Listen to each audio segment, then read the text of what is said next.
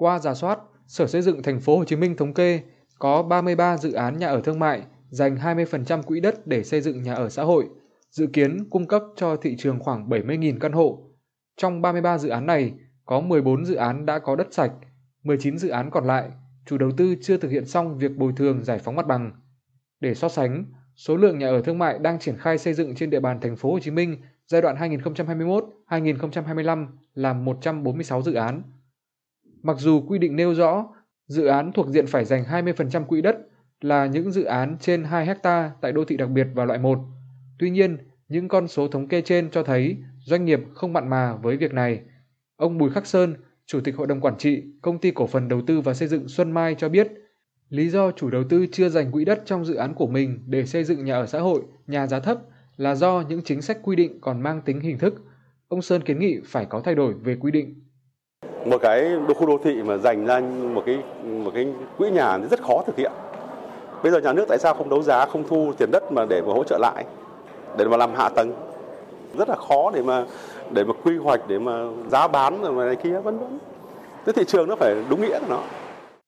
Cũng theo quy định, chủ đầu tư dự án có thể nộp tiền tương ứng giá trị quỹ đất hai mươi phần trăm trong dự án. Thực tế, tại Thành phố Hồ Chí Minh, các doanh nghiệp luôn ưu tiên lựa chọn hình thức hoán đổi này để né việc xây dựng nhà ở xã hội trong dự án của mình. Ông Trần Quốc Dũng, Phó Tổng Giám đốc Tập đoàn Hưng Thịnh đề xuất cho phép chủ đầu tư được nộp tín chỉ đầu tư nhà ở xã hội. Chủ đầu tư đã thực hiện một dự án nhà ở xã hội nào đó thì sẽ được cấp các tín chỉ cho chủ đầu tư. Nó sẽ thúc đẩy các nhà đầu tư tham gia đầu tư nhà ở xã hội, bởi các tín chỉ đó nó là các tín chỉ quyền để chúng ta có thể được giao dịch trên thị, thị trường à, về giữa các chủ đầu tư với nhau. Ông Bùi Xuân Huy, Tổng Giám đốc Tập đoàn Novaland kiến nghị chủ đầu tư dự án nhà ở thương mại có quyền lựa chọn việc dành quỹ đất trong dự án để xây dựng nhà ở xã hội hoặc chuyển đổi quỹ đất dành cho phát triển nhà ở xã hội sang một khu vực khác thuộc sở hữu hợp pháp của chủ đầu tư để phát triển thành một dự án nhà ở xã hội độc lập.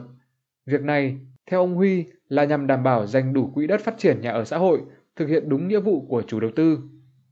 Chúng tôi thấy việc này nó đảm bảo được cái tính đồng bộ về không gian, cảnh quan, hạ tầng, khắc phục được những bất cập của cả cho chủ đầu tư lẫn người có nhu cầu mua nhà ở xã hội.